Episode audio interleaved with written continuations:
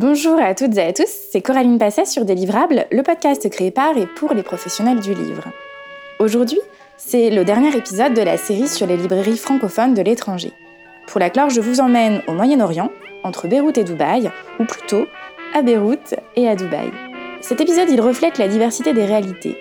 Beyrouth, Dubaï, c'est la même ère géographique, c'est le Moyen-Orient. Pourtant, la réalité y est très différente.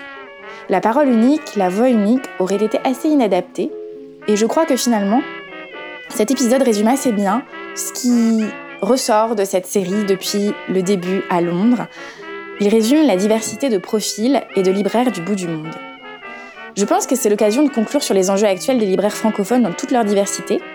On le voit donc depuis le premier épisode à Londres, la proximité avec la France joue sur le métier, tout comme la place du français, les liens historiques avec la France, la professionnalisation de la distribution sur place, ou encore bien évidemment la personne, le libraire qui fait vivre ses libraires sur les cinq continents.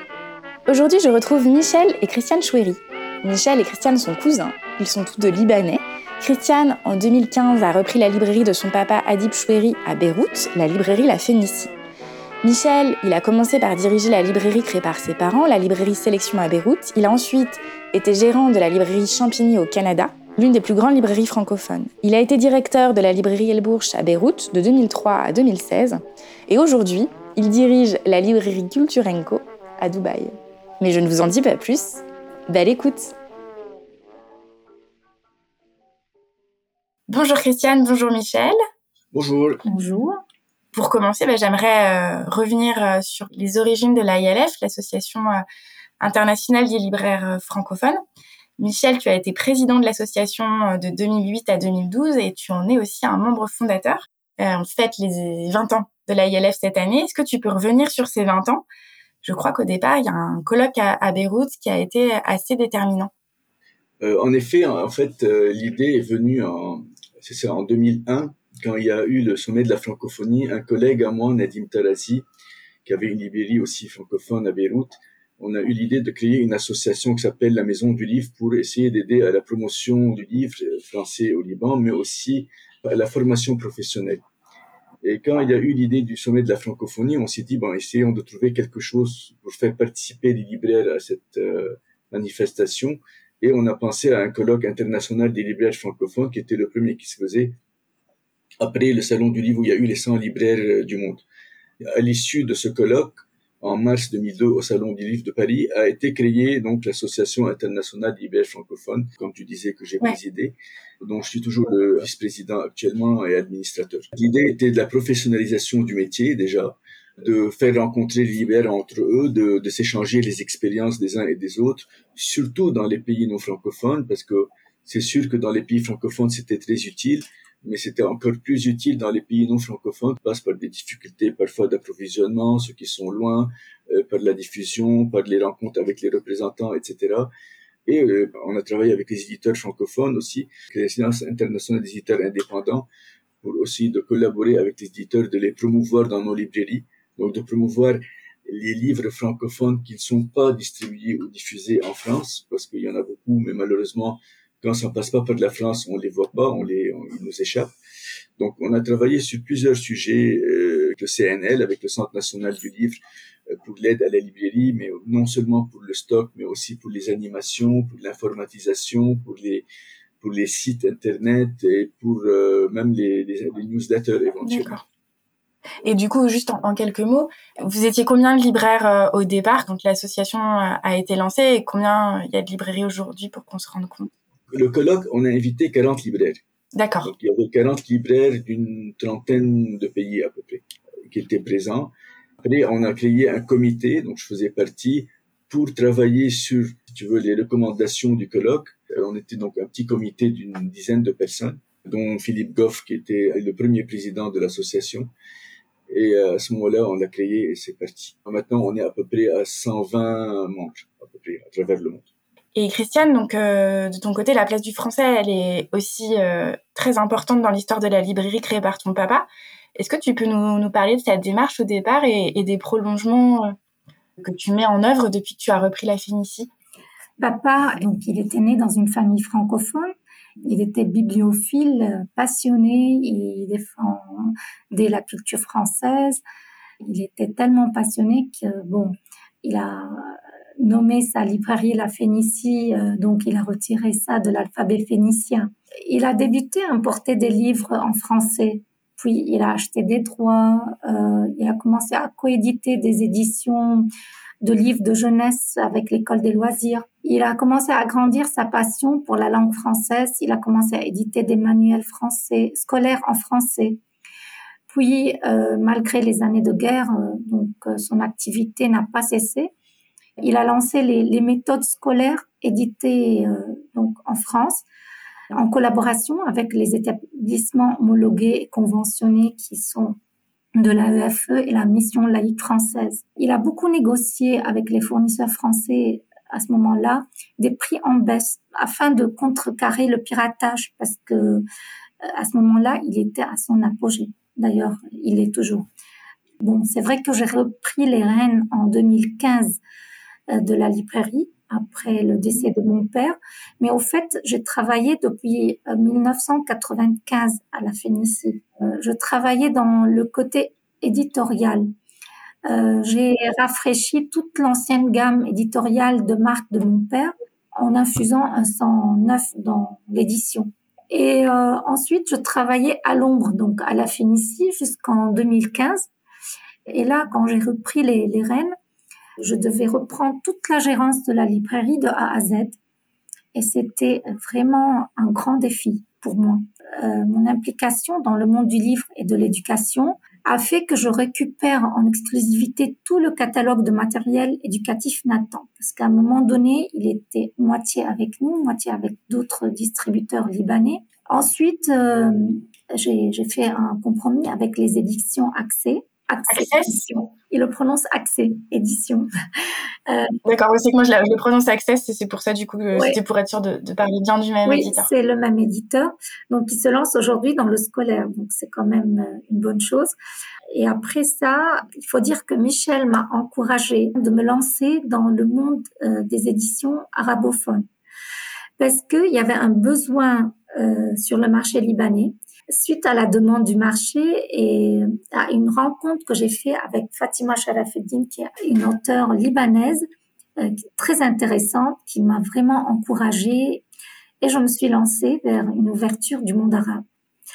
Depuis, j'ai j'ai eu en exclusivité cinq différentes euh, maisons d'édition euh, de différents pays arabophones.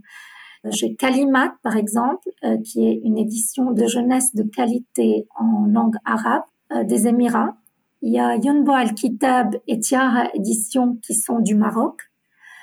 Il y a Bright Fingers qui est euh, des Pays-Bas et de la Syrie parce que l'autrice est syrienne, elle est illustratrice et auteur et son mari aussi est syrien et il est euh, éditeur. Donc c'est lui qui a Bright Fingers. Il y a Dar Salwa et Dar Yasmin qui sont de Jordanie. Donc euh, j'ai toutes ces maisons d'édition qui éditent en langue arabe et en langue littéraire. Aussi, je consacre donc avec passion beaucoup d'énergie à organiser des journées pédagogiques euh, annuelles pour les éditeurs français qui présentent leurs nouveautés scolaires pour les établissements, donc libanais, des conférences, des événements, des expositions dans les écoles, des rencontres d'auteurs, d'illustrateurs, des ateliers d'écriture, d'illustration. D'accord. Oui, parce que on n'a pas commencé par là, mais j'aurais presque pu. Euh, le Liban a aussi cette particularité que, trois langues finalement coexistent euh, le français, l'arabe et l'anglais. Euh, c'est comme aussi une spécificité, quelque chose qu'on retrouve dans assez peu de, de, pays au monde. Oui, mais moi, je me concentre beaucoup plus, euh, je suis plutôt francophone. Je sens qu'il faut défendre la langue française, menacée par euh, les anglo-saxons. Presque 90% de mon fonds est en langue française. Oui, c'est important que, que tu nous le précises. Et il y a autre chose, donc c'est ce que je t'expliquais, hein, en amont, euh, j'ai l'habitude dans les épisodes de pas trop aborder la, situation, la conjoncture du pays euh, pour vraiment bien comprendre la réalité du, métier de libraire. Là, j'aurais tendance quand même à, en parler plus tôt, Christiane. Est-ce que tu veux nous parler de la situation que tu traverses depuis 2020 et, les enjeux auxquels doit faire face la Phénicie aujourd'hui? Ah oui, je crois que c'est la partie la plus importante, qui était la plus dangereuse pour la survie de la librairie. Au fait, ça a commencé en 2019, pas 2020 exactement, à la fin, ça veut dire vers octobre 2019, la révolution populaire libanaise qui appelait la, la Saoura. C'est à partir de ce jour-là où la librairie a été affectée énormément. Comme nous, déposants, euh, avons fait confiance à l'État et au secteur bancaire, malheureusement, après avoir déposé donc tout notre argent à la banque, après avoir fait des ventes de livres et tout ça, on se retrouve démunis, paralysés, de ne pas pouvoir mobiliser notre argent, avec une décote impitoyable de la part du gouvernement, de la Banque du Liban, qui nous fait perdre plus de 85% de la valeur réelle du montant que nous avons à la banque, et un capital control qui nous étouffe et nous met des bâtons dans les roues. Nous étions incapables d'effectuer un seul virement à l'étranger à nos fournisseurs ce qui nous a pénalisé pour la continuité de la librairie pendant un moment.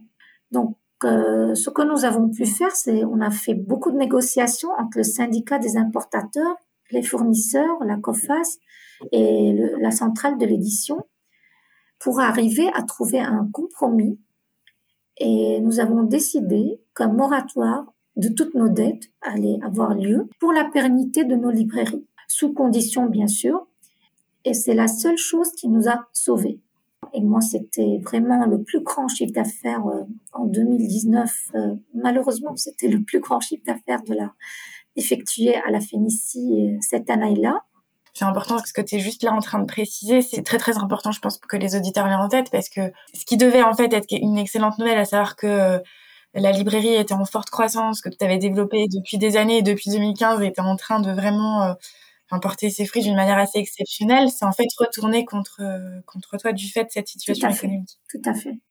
Et que euh, je me retrouve euh, finalement avec 15 000 euros de dette par mois entre la dévaluation de la livre, parce que nous touchons de la livre libanaise quand nous vendons, entre convertir euh, la livre libanaise en dollars, parce qu'on doit passer par le dollar avant d'acheter des euros, et donc c'était risqué deux fois, disons. Enfin, j'ai fait pas mal de retours pour essayer de m'en sortir la première année. Entre les retours, entre les paiements, entre bon euh, tout le casse-tête financier que je faisais au quotidien, donc c'était catastrophique. Euh, je sais pas comment je m'en suis sortie. Je trouve que c'est un miracle, mais bon. En 2020, on a eu l'explosion du 4 août, qui était une vraie tragédie. Donc la crise euh, qui a placé le Liban dans la catégorie des pays sinistrés, elle se préparait déjà depuis de nombreuses années. Cette année-là, c'était vraiment bon. L'inflation commençait encore plus, l'effondrement de la livre libanaise continuait, les manifestations anti-pouvoir, les pénuries de dollars, la corruption, bon, tout ça était euh, dans l'air euh, ce temps-là.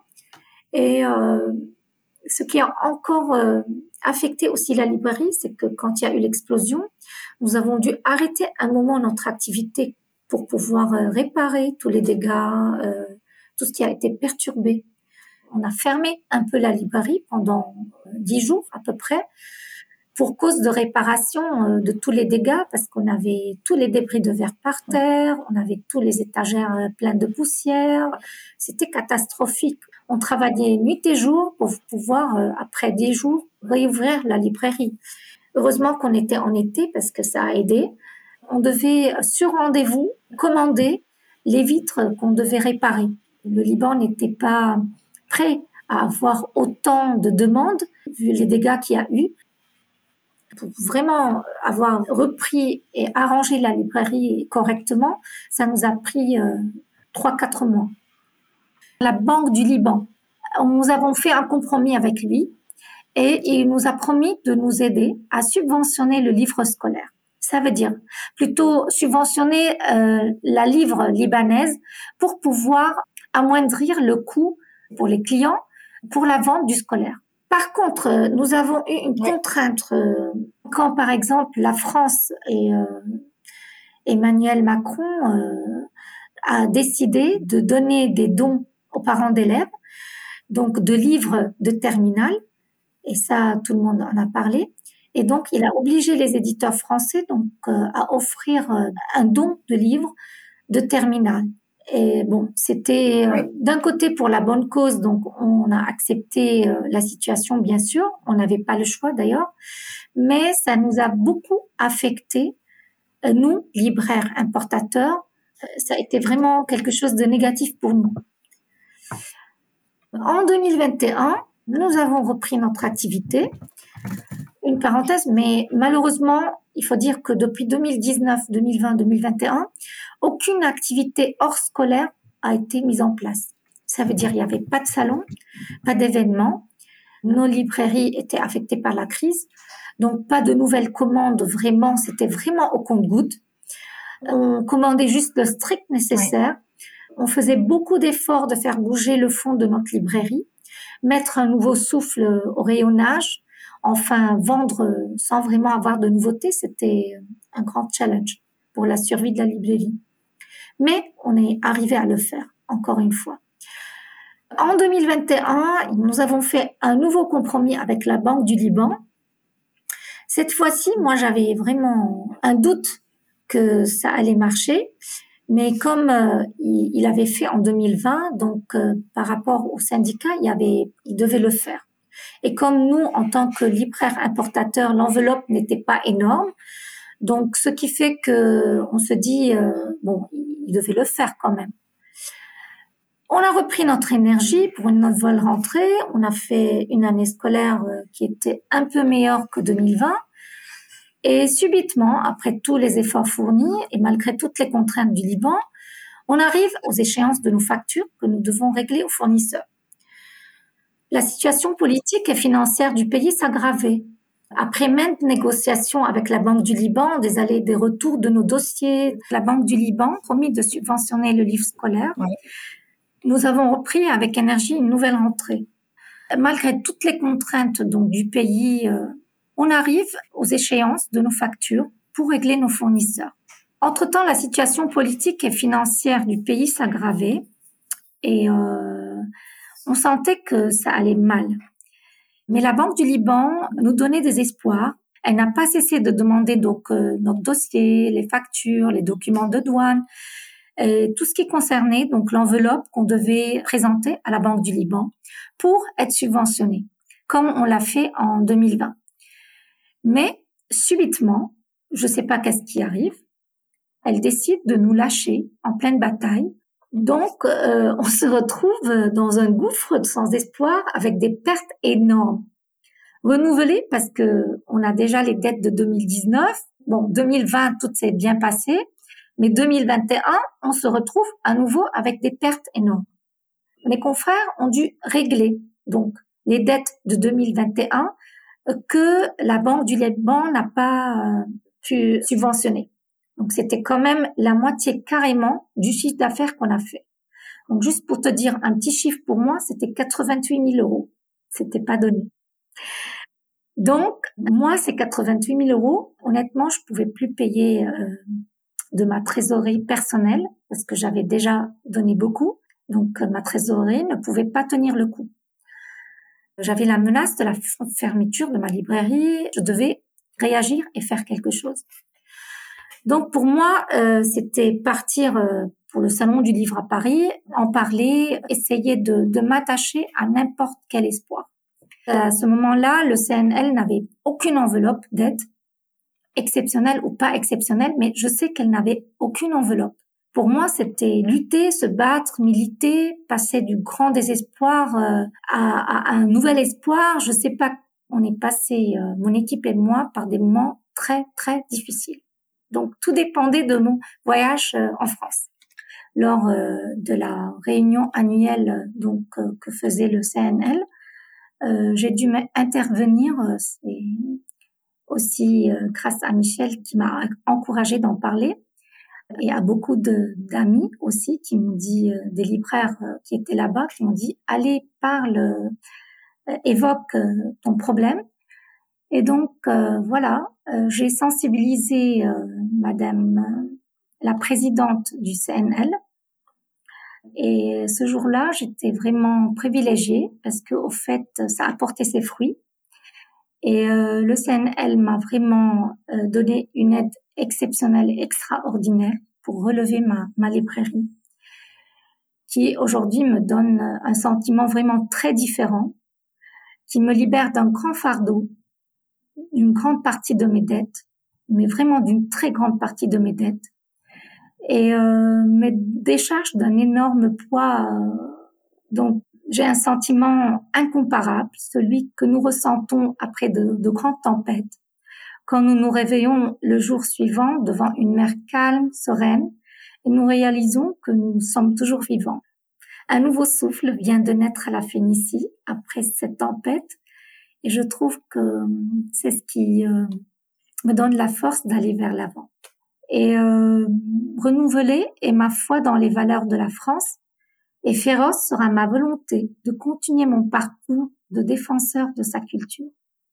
Bah, merci Christiane pour toutes euh, ces explications, ce, ce résumé quand même de, quatre années. Euh, c'est assez fulgurant en fait tout ce qui s'est passé et j'avais pas conscience de tout ça. Je savais que c'était compliqué, mais je savais pas dans quelle proportion et et tant mieux que les nouvelles soient bonnes aujourd'hui et que, comme tu dis, euh, la mer soit beaucoup plus calme. et là, je retrouve mon sourire, je retrouve mon énergie, je retrouve tout parce qu'à un moment donné, j'étais vraiment désespérée. Ouais, j'imagine. Dans un tout autre euh, genre, Michel, euh, tu travailles à Dubaï, à la librairie Culture Co, qui est une librairie francophone, mais sur un territoire plus anglophone. Est-ce que tu peux nous parler de la réalité de ton métier de libraire chez Culture Co par rapport au Liban, par rapport au Québec, sur des territoires du coup la francophonie est, beaucoup plus présente? Et puis du coup des spécificités de ce métier. En deux mots, juste l'historique de cette librairie pour qu'on sache comment je suis tombé dedans. C'est euh, en 2006, une, une franco-libanaise qui s'appelle Renata Sader a créé cette librairie et il s'est avéré que j'étais à ce moment-là président de l'association de l'ILF et je suis venu aussi lui donner un coup de main ici, euh, assurer une petite formation, l'aider à créer son logiciel. Euh, bref, donc j'ai essayé de l'aider un peu pour pouvoir démarrer cette Ibérie. Elle a géré ça d'une façon extraordinaire. Elle a pris contact avec toutes les institutions francophones euh, du pays. Elle a développé énormément cette Ibérie.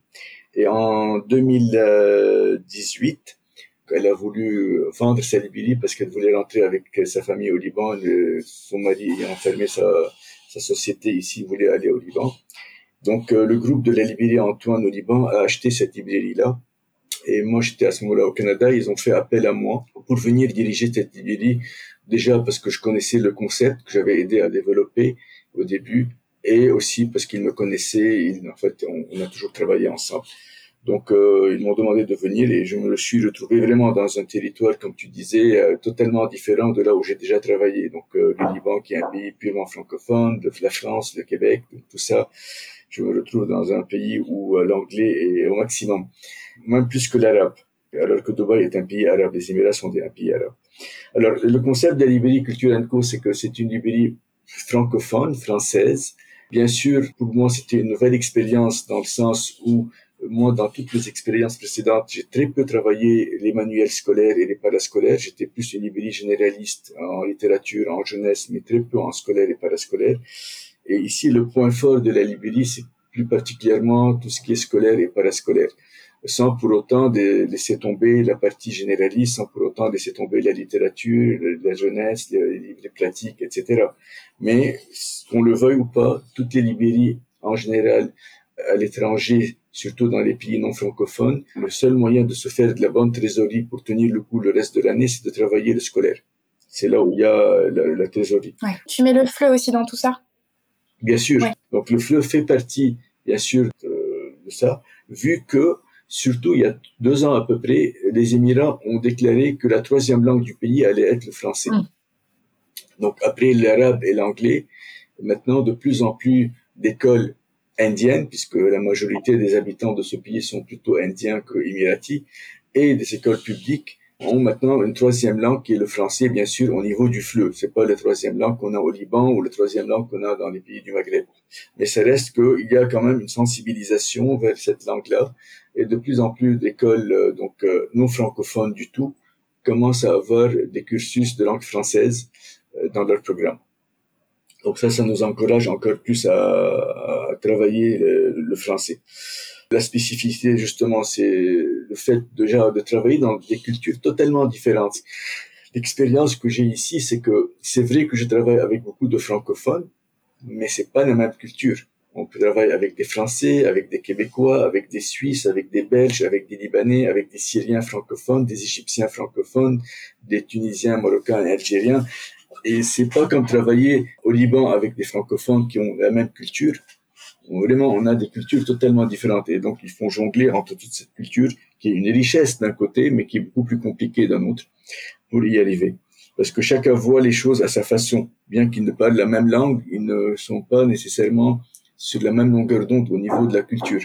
On travaille beaucoup avec l'ambassade de France, donc à chaque année, et quand il y a des salons du livre, il y a le salon bientôt, donc à la fin de la semaine, on commence un salon à Sharjah, qui est un salon annuel, et donc l'ambassade de France, l'Institut français prennent un stand, et c'est la librairie Culture Co qui gère ce stand, en collaboration aussi avec le BIF, le Bureau international de l'édition française.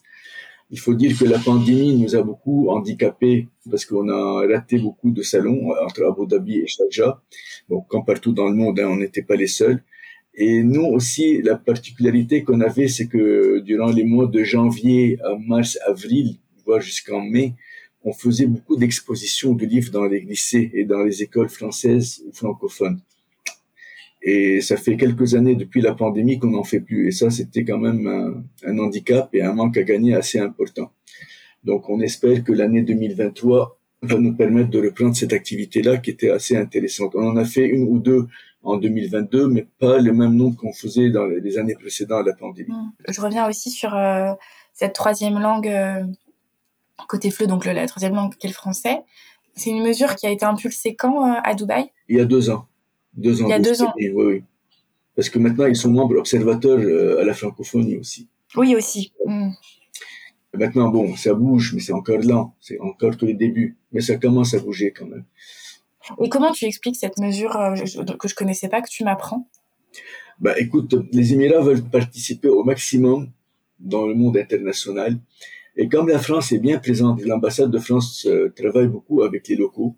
Il faut savoir que les alliances françaises, d'ailleurs, sont présidés par des locaux francophones. Et c'est pas par des Français, mais par des Émiratis qui ont fait leurs études en France et qui parlent le français. Et ces gens-là sont proches du pouvoir quelque part, proches des émirs et des familles euh, de Dubaï, de, de Sharjah, de d'Abu Dhabi. Et donc il y a eu une certaine influence à ce niveau. Il faut savoir que même que le l'émir de Sharjah, qui est quelqu'un qui est francophone avec sa famille. D'ailleurs, ils ont créé une alliance maintenant à Sharjah. Avant, il y en avait juste à Abu Dhabi et à, Dubaï. Maintenant, il y en a une à Sharjah aussi. D'accord. Oui, c'est une manière en fait aussi de se distinguer en fait, de, tout à fait, tout à fait. ils adorent ça, puis donc euh, ça tombait bien que c'était pour la langue française. Et comme les Français sont assez actifs au niveau culturel, c'est-à-dire que c'est le seul pays qui a euh, une présence culturelle, si tu veux. Et le Goethe Institute n'y est pas, le, le, Cervantes n'y est pas, et en fait, ils sont pas aussi présents que les alliances françaises et l'Institut français. Ouais, je comprends. D'accord. Il y a un, dernier aspect qu'on n'a pas évoqué, mais qui me semble assez important euh, quand on parle de librairie francophone, enfin pas que, mais en tout cas sur ce sujet-là, c'est la question de la chaîne du livre et de l'interprofession. Michel, je t'avais entendu intervenir sur RFI sur un parallèle sur la situation en Afrique, qui me semble pouvoir se rapprocher de celle que euh, vous rencontriez en tout cas au Liban euh, dans les années 60. Binta, la farentale des livres au Niger, elle appelle d'ailleurs euh, cette problématique euh, de livres qui sont euh, piratés. Elle parle de librairie par terre. Oui, tout à fait, je connais. est-ce que, est-ce que la comparaison elle est pertinente entre la situation du Liban dans les années 60 et celle qu'on peut encore observer en Afrique aujourd'hui? La librairie par terre, en fait, c'est quelque chose qui a existé quelque part au Liban, du côté de Hamra particulièrement, donc un endroit qui est quelque part l'équivalent presque des Champs-Élysées pour nous, pour la dimension du Liban à Beyrouth mais il y a très longtemps, donc avant la guerre et un peu après la guerre, mais c'était particulièrement pour la presse et les livres arabes. C'était un peu les maisons de presse, donc il y avait quelques livres, mais c'était des gens qui mettaient ça sur le trottoir, comme ils le font en Afrique pour les livres. Mais ça n'a pas dépassé cette étape-là, et c'était particulièrement pour les livres arabes. Il n'y avait pratiquement pas de livres ni en anglais ni en français. D'accord. Ça, on n'a pas vu la même chose qu'en Afrique, ça c'est sûr. Maintenant, pour ce qui est de la, la chaîne du livre, il faut dire qu'on est beaucoup plus rodé que malgré la guerre, euh, on arrivait toujours à importer du livre français, que ce soit par avion ou par bateau, ou via Chypre ou via euh, Damas. D'accord. Donc les importateurs, durant la guerre, moi je n'étais pas importateur, mais mon oncle, donc le papa de Christiane et la librairie Antoine et les librairies orientales, tout s'arrangeait, trouvait, avait toujours les moyens d'importer des livres malgré toute la situation du Liban, euh, sans aucun problème.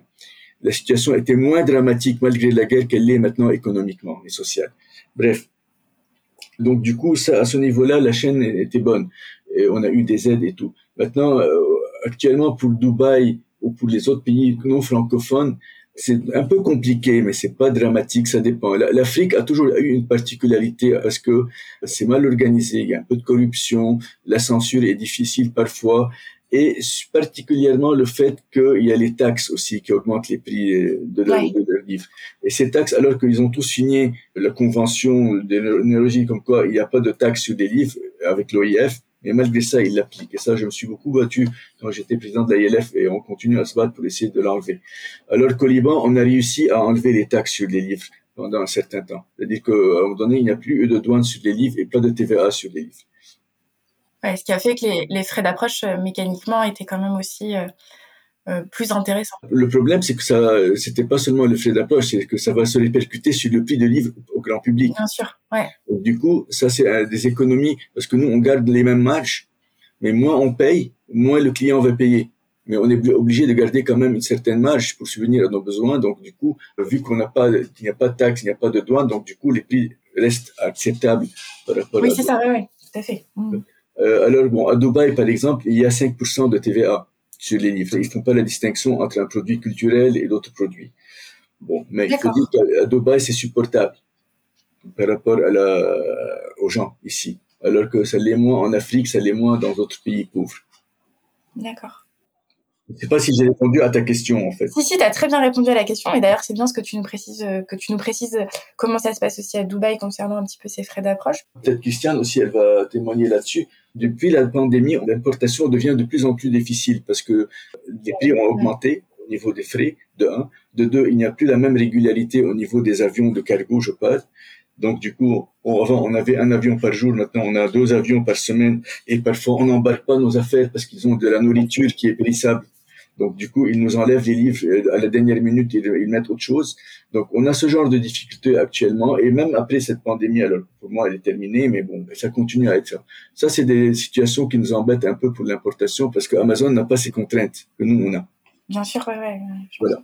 Ok, ben merci pour tes précisions et puis pour cet éclairage aussi de sur Dubaï qui concernait aussi tout ce que les libraires euh, nous disent depuis des semaines euh, que cette série a commencé, c'est-à-dire que les frais d'approche euh, ont complètement explosé. Au Chili, je crois que les prix ont doublé. Euh, c'est un problème euh, général pour les libraires euh, francophones de l'étranger, j'ai l'impression. Oui, tout à fait. Christiane, tu, veux réagir aussi sur les frais d'approche au Liban? Bon, Au Liban, on est dans le même problème qu'à Dubaï aussi. Tout ce que Michel est en train de subir concernant l'importation. Donc nous aussi, on le subit. On est vraiment très coincé devant nos clients parce qu'on leur promet parfois on leur dit par exemple un maximum euh, de 15, 20 ou 30 jours serait le délai de votre commande. Parfois, on dépasse les 30 jours parce que il y a plus de place sur l'avion, parce qu'on n'a pas pu réserver, parce que notre marchandise a été euh, retirée de l'avion comme ça, sans nous dire, sans nous avertir, parce qu'il n'y avait pas de place. Et là, il nous retarde d'une semaine, parfois, parfois de quelques jours, parfois d'une semaine. Et le temps que notre marchandise arrive, donc euh, il faut faire le dédouanement. Donc aussi, ça prend parfois un jour, parfois le jour même. Tout dépend quand est-ce qu'elle arrive. Mais bon, on essaye de faire tout ce qu'on peut faire, mais euh, parfois c'est malgré nous. On a des retards et c'est pas très sympa par rapport aux clients parce que parfois ils peuvent comprendre, parfois d'autres non. Ils sont en colère, euh, ils se dirigent vers mmh. d'autres librairies parce que euh, donc on, on, peut vraiment plus être ouais crédible avec tout ce qu'on est en train de dire, euh, de promettre aux clients. Et ça, ça nous embête. Et c'est pas l'image de, de, la Phénicie. Donc, euh, pour payer des frais, on paye des frais énormes, supplémentaires que d'habitude. Et voilà, donc euh, de tous les côtés, c'est-à-dire même la, la, douane, on est en train de payer encore plus cher que d'habitude. Euh, l'importation par kilo était presque, euh, disons, à un euro et quelques. Aujourd'hui, elle est à 3, malgré la, la subvention de la centrale. Bon, plus ou moins, hein, j'ai pas les chiffres en tête à 100%, mais voilà. Ouais, ça, non, mais ça donne une idée aussi euh, et ça permet de confirmer que, que ce qui est rapporté par vos confrères est aussi visible sur, encore une fois, des territoires euh, variés. Et il faut savoir qu'on n'a pas changé la tabelle des livres. Ça veut dire que ces frais, on les paye de notre remise. On les retire de notre propre remise. On multiplie le livre France, le prix France par 1.1, c'est-à-dire à peu près 10%. On a toujours gardé, on n'a pas ajouté. Oui, vous n'avez pas touché au prix, ce qui n'est pas le cas forcément de, de voilà. tout. Euh. C'est le cas aussi pour toi, Michel? Non, on n'a pas une tabelle. En fait, notre tabelle est différente. Le, Liban, ça a sa particularité au niveau de la tabelle. C'est peut-être le seul pays au monde où il a. En fait, c'est le syndicat des importateurs du livre. On s'est à ce moment-là entendu pour faire une même tabelle et on essaie de la respecter. D'accord. Dans les autres pays, c'est pas le même principe parce que le système, par exemple, dans certains pays comme le Maghreb, où tu as des exclusivités, c'est-à-dire qu'il y a des distributeurs pour acheter, des distributeurs pour ouais. des distributeurs. Et donc, c'est eux qui mettent leur prix et qui distribuent. Et des libraires comme nous, indépendants, ici à Dubaï ou ailleurs, dans les pays où on est un ou deux libraires, on travaille par rapport à la remise que nous fait l'éditeur et on détermine, si tu veux, euh, le prix en gardant une marge égale. C'est-à-dire, si un éditeur me fait plus de 5% que l'autre éditeur, donc du coup, son livre va être moins cher de 5% que l'autre pour un livre qui coûte 10 euros. Donc, euh, on, on, adapte autant que possible pour maintenir une marge et ne pas trop augmenter les prix. Euh, mais je voudrais revenir sur euh, le piratage, parce que tu as parlé aussi, tu as relevé le point du piratage en Afrique, qui est très ouais. fréquent. On a vécu ça, mais pas à Dubaï évidemment, parce que ça vaut pas la peine dans des pays comme les nôtres de faire du piratage. Hein. Ça n'a aucun sens. Ça se fait surtout dans les pays où il y a une forte euh, vente de livres français. On a vécu ça au Liban pendant un certain temps, mais euh, on a réussi à l'éradiquer parce que bah, il y a toujours maintenant quelques-uns qui peuvent essayer de passer, mais je pense que c'est hyper hyper limité au Liban, mais beaucoup moins en Afrique. Oui, pour rebondir sur ce qu'on disait tout à l'heure. Euh, ok. Pas beaucoup, Michel. Cette année, il y avait beaucoup de ruptures de stock euh, de chez l'éditeur aussi pour certains livres. Donc, on pouvait même pas les, euh, les amener de France. Et, et comme euh, les élèves devaient avoir leurs livres, il y a eu pas mal de photocopies, des livres carrément en entier, de manuels, de, de cahiers d'écriture, de, enfin, ça, ça a aidé aussi à la photocopie. Bon, piratage, disons, des impressions comme ça, non pas vraiment. Voilà. Mais la photocopie est à son apogée cette année parce qu'il y a beaucoup, beaucoup de manque de livres, que ce soit du côté euh, francophone ou euh, anglophone aussi. Il y a jusqu'à aujourd'hui des livres qui sont arrivés par petite quantité, qui ont été distribués donc dans les écoles euh, aux élèves, enfin vendus Oui. en ville, mais ils ont toujours pas de livres. Oui, donc c'est pour répondre à une problématique. C'est un peu euh, pour essayer de, de résumer ce que vous dites l'un et l'autre. C'est pas tellement lié à une volonté euh, de corruption ou de pirater les choses, mais c'est plus face à une problématique euh, conjoncturelle qui est que les livres sont pas disponibles, des solutions qui sont trouvées et qui sont pas forcément hyper respectueuses de la chaîne hein, et de l'ensemble des professions. Voilà. Voilà. Oui, oui et non en fait, parce que comme disait Christiane, donc elle a bien distingué le, le piratage de la photocopie parce que c'est quand même deux choses. Le piratage, c'est vraiment vrai. quasiment autre chose. Photocopie, c'est les gens sont parfois contraints, même à Dubaï. Imaginez-vous que parfois, et certaines écoles, certains lycées sont obligés d'aller à la photocopie, pas parce qu'ils veulent essayer de contourner la chaîne du livre ou autre, mais par exemple, il y a des titres que l'éditeur ne réimprime pas en pleine période scolaire. Et en plus, il nous dit, il va, ça va sortir dans deux semaines, puis après un mois. Donc, j'ai, le cas de deux, trois bouquins que j'ai dû rembourser à des clients parce que euh, c'est passé après trois mois, on les a toujours pas reçus et jusqu'à maintenant, ils n'ont pas réimprimé les livres. Donc, du coup, ils sont contraints de, parce qu'ils doivent bien suivre l'école, la classe, et, l'école ne peut plus changer de manuel en plein milieu. On va dire, bon, voilà, ce livre est épuisé, on va racheter d'autres bouquins. Donc, ils sont obligés de passer par la photocopie. Mais on peut pas parler que c'est un phénomène qui nous, qui nous dérange, bien sûr. Mais ça vient pas de la part des écoles, ça vient de la part des éditeurs qui, eux, ne sont pas en train de réimprimer à temps les bouquins. Oui, ouais, je comprends. Donc, euh, en fait, le, ça pose à la fin un problème sur la chaîne, mais la chaîne, en fait, euh, disons que le maillon qui casse, euh, c'est pas le lecteur ou l'acheteur final, c'est plutôt en amont. Je comprends. Mais si aussi, il y a en partie parfois euh, de la part de l'école, pour une seule raison, et d'ailleurs je, je les comprends, parce que euh, le, côté financier, ils veulent pas changer. Parfois le livre est épuisé, mm-hmm. il y en a plus.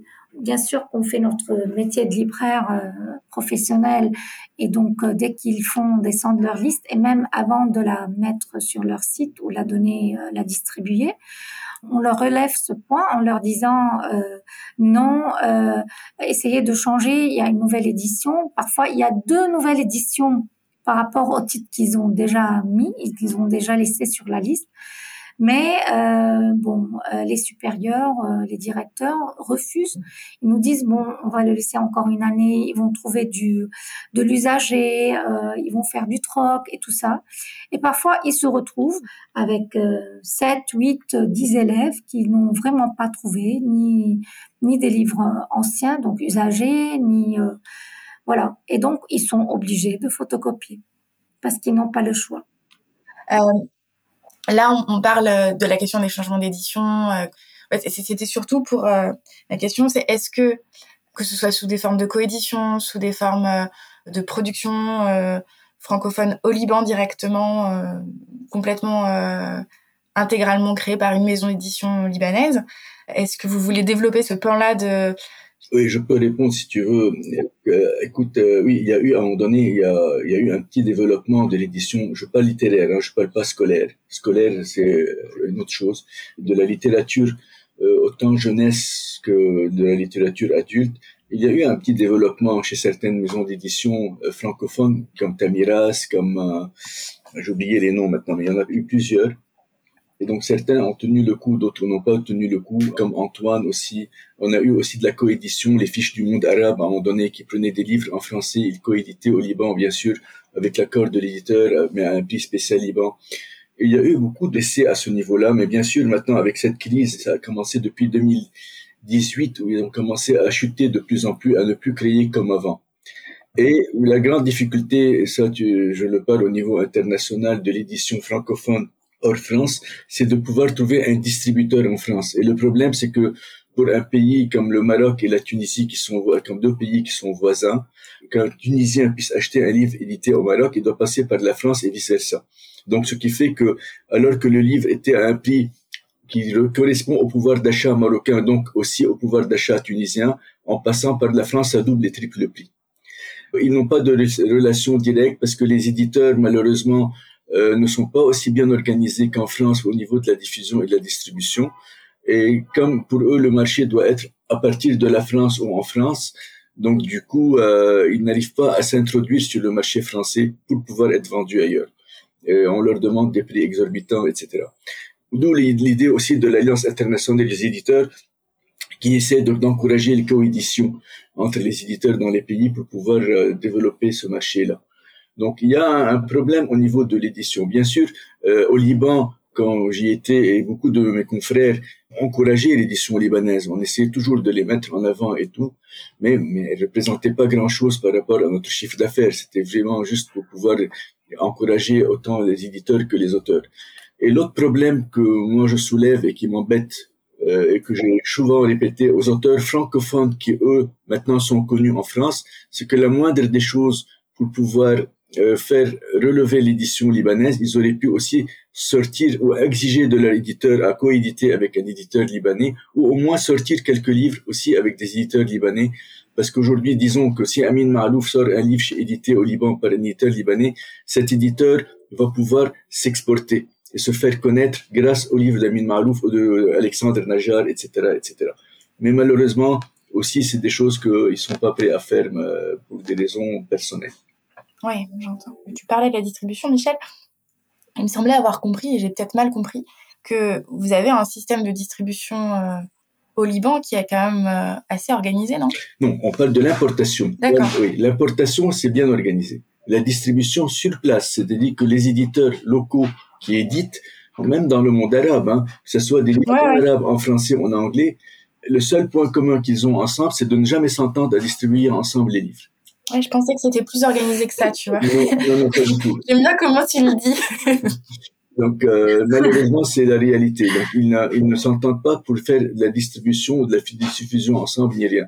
Donc du coup, oui, les importateurs ils sont bien organisés pour l'importation et même la distribution, mais c'est pas de la distribution exclusive. Donc c'est en fin de compte, la plupart des importateurs sont des grossistes quelque part, et les libraires locaux choisissent le grossiste avec qui ils veulent travailler donc avec celui qui leur fait euh, de meilleures conditions commerciales ou avec, avec qui ils ont le plus d'affinité ou celui qui leur rend le plus un service beaucoup plus efficace que l'autre, etc., etc. Donc c'est un choix de libraires locaux non importateurs qui se joue, mais il n'y a pas de distribution. Il y a quelques distributeurs de presse qui ont joué le rôle aussi de distributeurs de livres pour des éditeurs arabophones et pour des éditeurs francophones euh, localement mais pas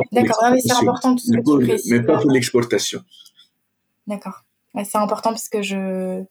Enfin, ces histoires aussi de distribution non exclusive dans les deux, je, comprends mieux. Merci. Est-ce que de manière plus générale, euh, il y a des choses qu'on n'aurait pas évoquées sur vos métiers respectifs euh, de libraire francophone que vous voudriez ajouter?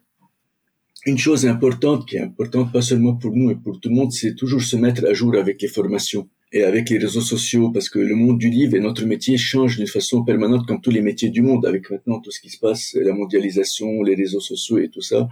Donc il y a une réadaptation à une réalité à laquelle on doit s'adapter et parfois elle n'est pas évidente. Donc je pense qu'on a besoin de se former régulièrement, de former nos équipes sur le changement à tous les ah niveaux pour pouvoir mieux pratiquer notre métier, mais surtout s'adapter à la nouvelle génération qui est une génération qui est totalement différente de la nôtre et qui réfléchit d'une façon totalement différente que la nôtre. Pour certains d'entre nous, on travaille encore à l'ancienne, mais les, jeunes d'aujourd'hui ne lisent pas de la même façon, ne choisissent pas les bouquins de la même façon. Bref, il y a tout un travail à faire dans certaines librairies à travers le monde pour pouvoir remettre un peu en question, déjà se remettre en question sur la façon de pratiquer notre métier, mais aussi euh, se former et se mettre à jour avec ce qui se passe. D'accord. Et qu'est-ce que je peux vous souhaiter à l'un et à l'autre euh, pour vos librairies? Par rapport à moi, la stabilité, euh, la pérennité, ne pas avoir des contraintes quotidiennes, ne pas se soucier du côté financier au lieu de se concentrer sur le côté professionnel de notre métier de libraire et reprendre euh, le plaisir de travailler en paix. C'est ça, c'est mon souhait, honnêtement. Mais c'est tout ce que je te souhaite, Christiane. Merci Coralie. Moi aussi d'ailleurs. je le souhaite, Christiane. Donc, je vis pas la même situation que Christiane. Je, le vis euh, sentimentalement et euh, émotivement avec Christiane et avec mes collègues au Liban parce que bon, euh, je suis quand même, j'ai vécu assez longtemps comme libraire au Liban et ça me fait mal.